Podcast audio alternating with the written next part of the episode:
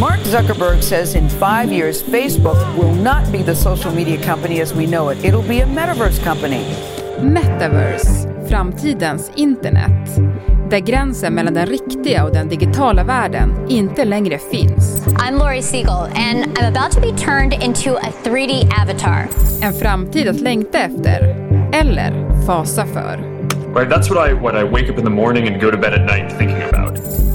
På en kvart får du veta hur ett begrepp som föddes i en dystopisk sci-fi-roman från 90-talet nu är Silicon Valleys nästa stora vision. Do you want to know what it is? Det är torsdag den 28 oktober. Jag heter Alexandra Karlsson. Det här är Dagens Story från Svenska Dagbladet.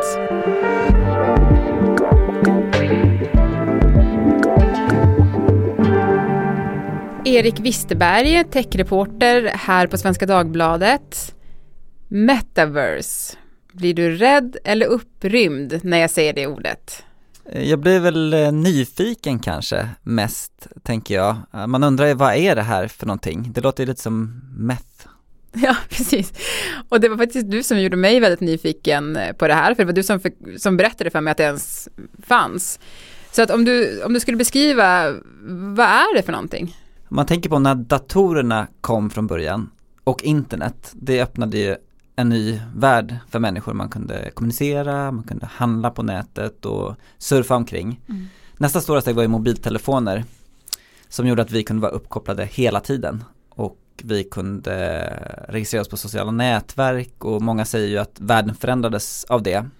Nu är det många som tror att nästa steg efter det här platta internet som ryms på en liten skärm i våra mobiler kommer vara något som kallas för the metaverse, alltså något slags parallellt universum eller en alternativ värld eller en digital värld om man nu vill säga det så. Welcome to the rebellion, Wade. I populärkulturen finns många skildringar av parallella universum. Ett av de kändaste är kanske filmen The Matrix från 99. The Matrix is everywhere. It is all around us. Even now in this very room. Men termen metaverse föddes redan 1992 i cyberpunkförfattaren Neil Stevensons sci-fi-roman Snow Crash. Som ett alternativ till den hårda verkligheten i en dystopisk framtid efter en global ekonomisk kollaps fanns the metaverse. En virtuell värld som människor kunde träda in i via VR-glasögon. Men den mest spridda definitionen av vad ett metaverse är kommer från riskkapitalisten Matthew Ball. Och han, han ratar den här sci-fi-versionen och listar istället ett gäng egenskaper som ett sånt här metauniversum bör ha för att fungera. Och det är bland annat att den ska ha en fullt fungerande egen ekonomi, att man ska kunna ta del av innehåll där, upplevelser och att den ska pågå eh, live utan uppehåll och ge alla användare en individuell känsla av närvaro. Och han tycker inte att dagens spelvärldar då kvalar in riktigt för att de, där är man fast i respektive värld, alltså om du är i Fortnite till exempel, du kan inte ta med dig dina skins till någon annan värld. Så att eh, visionen är ju att man ska kunna skapa ett slags nytt internet där man kan gå in i och eh, bära med sig vad man nu har skaffat sig. Ja, men just begreppet metaverse, det kommer ju från en sci-fi roman från 90-talet. Eh, och nu hör vi då Silicon Valley-killarna, senast Facebooks Mark Zuckerberg, prata om det här med stor entusiasm. Hur hamnade vi egentligen här? Ja men techmiljardären i USA har ju en sak eller några saker gemensamt. Det ena är att de är sjukt rika och har jättemycket makt och det andra är att många av dem läste väldigt mycket science fiction när de var små. Så att det kanske är en förklaring. Men det framstår ju som lite galet om man tänker på filmer som The Matrix där eh, människor levde förslavade och inpluggade i en simulering. Like everyone else you were born into bondage. Born into a prison that you cannot smell or taste or touch. A prison for your mind. Så de levde inte i den riktiga världen utan i en digital värld som var skapad för att förslava dem. Eh, det var ju bilden vi hade av eh, digitala världar och nu så försöker ju människor sälja in det här som någonting positivt och häftigt och nästa stora grej. This is your last chance. After this there is no turning back. Det är ju väldigt eh, abstrakt och det är ju för att det inte finns än, men men finns det något sätt att kanske kunna förklara lite mer hur, eh, hur det skulle kunna se ut i ett metaverse och vad vi skulle kunna tänkas göra där? Ja det är sjukt flummigt eftersom vi vet inte. Men tänk dig så här då. Eh, idag sitter vi hemma i soffan och kollar på Netflix. Tänk dig att du istället sätter på dig ett par superbra VR-glasögon, du träder in i en värld där du träffar dina vänner, ni kan liksom prata, gå runt, eh, se vad ni har för nya kläder i den här världen eh, och sen så kanske ni väljer då en film tillsammans som ni deltar i eh, och tittar på tillsammans på ett sätt som är mer av närvaro eh, än vad det är idag. Förstår du någonting av vad jag säger nu? Ja, men lite.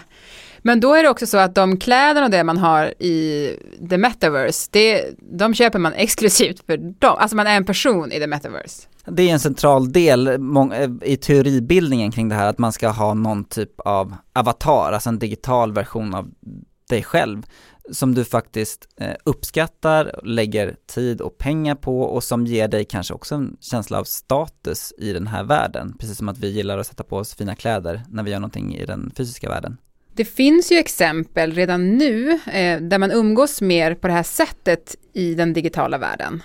Ja, jag spanar mycket på vad barnen gör. Eh, mina egna barn, de vill ibland hellre ha sin veckopeng i liksom, låtsasvalutor, typ eh, V-bucks och eh, Robux eh, och blir lite ledsna när de får de här sedlarna som prasslar, alltså vanliga kronor som man inte kan använda i spelvärldar.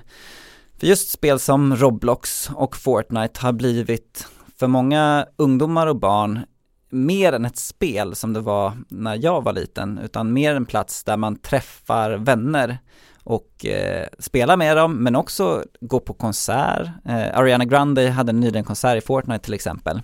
Så man börjar göra upplevelser som man faktiskt betalar för, eh, för att bara göra digitalt. Och som vissa barn och ungdomar värderar högt, kanske li lika högt eller högre till och med, som att gå eh, på Gröna Lund och titta på en konsert där. Ja men så då går man och ser konserten i Fortnite? Precis, man eh, går då som sin avatar, som sin spelfigur som man då givetvis har köpt dyra skins till så att man är snyggast på den här konserten. Och sen så, eh, det var ganska häftigt intro till det här också så alla spelare åkte genom en slags eh, konstig värld in i den här upplevelsen.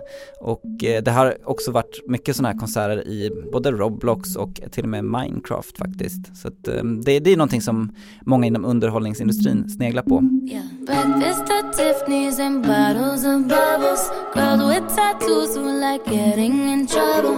Lashes and diamonds, ATM machines. Buy myself all of my favorite things. Men kan man säga då att det är spelen som går före här? Ja, alltså jag tycker de visar en stark poäng i alla fall och det är att inom vissa grupper så är det redan idag så att digitala upplevelser, digitala saker eh, är värt lika mycket som den fysiska verkligheten och att den här uppdelningen mellan eh, verkligheten och digitala världar har upplösts lite grann redan nu för vissa.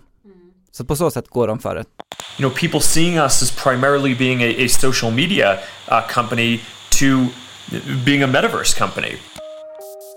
I juli meddelade Facebooks VD Mark Zuckerberg att Facebook skulle gå från att vara ett sociala medieföretag till just ett metaverse-företag. 10 000 personer kommer anställas i Europa för att bygga den visionen. Facebook hasn't said what roles it will be hiring for or where they will be based. Zuckerberg förändrade internet för alltid med Facebook. Och kanske är det inte så konstigt att han just nu pratar om att bli ledande även i nästa epok bortom mobilskärmar och datorer. Det är nog rimligt att tänka att om man är Facebook så funderar man på vad nästa steg för internet är och eh, man vill nog också vara den som bygger det eftersom det finns ett stort värde i att bli den dominanta plattformen även där. Sen kan man ju undra om man kanske har lite panik inne på Facebook kring vad det här företagets roll i den digitala världen och samhället egentligen ska vara. Eh, man ser ju också att de yngre eh, människorna inte blir Facebook-användare på samma sätt som eh, min generation och de äldre har blivit. Så att jag tror att de söker nog efter vad nästa steg för det företaget är. Men har vi någon indikation på hur det, ett sånt metaverse kan komma att se ut i en Facebook-tappning? Ja, Mark Zuckerberg berättade om det här i en podd från The Verge. Mark Zuckerberg, welcome to the Vergecast. Thanks, Casey. It's good to be here. Och några eh, poänger som man kan dra ut ur det långa samtalet handlar om att eh, det ska ju vara en digital värld som ger dig en känsla av närvaro. Att du faktiskt är där och att du kan interagera med andra som är i den här världen. Right, where instead of just viewing content, you are in it and you, you feel present. Man pratar också om att ett metauniversum ska kunna ha en egen ekonomi. Alltså du ska kunna köpa saker där och som du ska kunna ta med dig runt i olika världar. Och Zuckerberg berättade också om att han tror att det är inte bara ett företag som kommer bygga det här metauniversumet utan det kommer bestå av många initiativ, ungefär som att eh, internet idag har väldigt många olika platser som man kan besöka. A really big part of the next chapter for the technology industry overall. Men vad är det då som lockar så mycket med det här just nu? Det är ju ett buzzword just nu eh, som kommer utifrån att Mark Zuckerberg så tydligt har pratat om det här.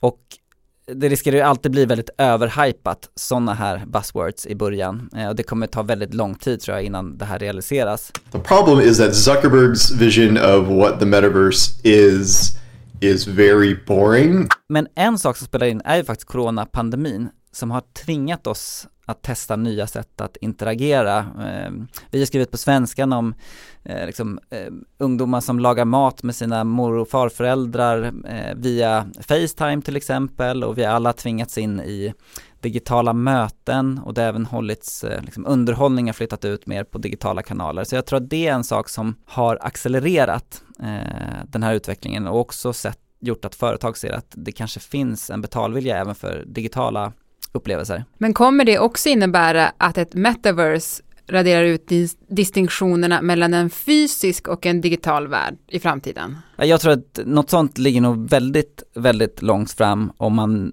eh, någon gång ens kommer dit. Jag tror också att så riktiga fysiska upplevelser, att fjällvandra eller att eh, göra något sånt här eh, liksom, eh, unikt i den riktiga världen, det kommer ha väldigt hög status lång tid framöver. Men jag tror att mycket man ser nu talar för att även digitala världar kommer att spela en viktig roll i framförallt yngre människors liv eh, som växer upp nu. Mm. Jag tycker ju att det här låter lite läskigt, eller vissa delar av det i alla fall, men eh, jag kanske bara är en sån tråkig bakåtsträvare. Ja, man är väl alltid rädd för det man inte själv eh, känner sig bekväm med eh, eller har växt upp med eller som verkar konstigt. Det jag tror att man nog ska vara rädd för ändå, det är väl en framtid där stora kommersiella techbolag får ännu mer makt genom att bli ledande även i nästa eh, språng för internet och på så sätt kontrollerar en större del av ekonomin och våra liv och det kan ju, det kan göra även mig lite fundersam. Mm. Det är en dystopi som du kanske ska skriva i framtiden. Precis. Många framtidsdystopier handlar ju också om att kommersiella företag till slut får så mycket makt så att de styr hela världen. Det vet inte jag om det kommer hända men eh, ja. Du till sist, när kommer du och jag mötas i ett metaverse istället för här på redaktionen? Ja men jag tänker att vi redan har gjort det lite grann. Jag började här på svenskan i, precis innan coronapandemin och har träffat många av mina kollegor bara på digitala möten och har fortfarande svårt att riktigt skilja ut vilka jag träffat på riktigt eh, och inte. Eh, så att jag tänker att vi har redan kommit dit lite grann. Och Facebooks första satsning i det här, det handlar ju faktiskt om att eh, ersätta de här videomötena som vi alla har kanske tröttnat på vid det här laget med någon slags virtuell verklighet där man kan gå in och samarbeta med sina kollegor. Tack Erik Wisterberg för att du var med i Dagens Story. Tack. Och vill du ha koll på makten i det nya näringslivet, om företagen som förändrar världen och påverkar våra liv, signar du upp dig på nyhetsbrevet Techbrief. Det finns på svd.se nyhetsbrev. Och dagens avsnitt klipptes av Lasse Edfast. Redaktör var Teresa Stenler von Matern och jag heter Alexandra Karlsson. Klippen som hördes i dagens program kom från The Verge, CBS, Reuters, Forbes, 60 Minutes och från filmen The Matrix Och låten som hördes var Ariana Grande, Seven Rings.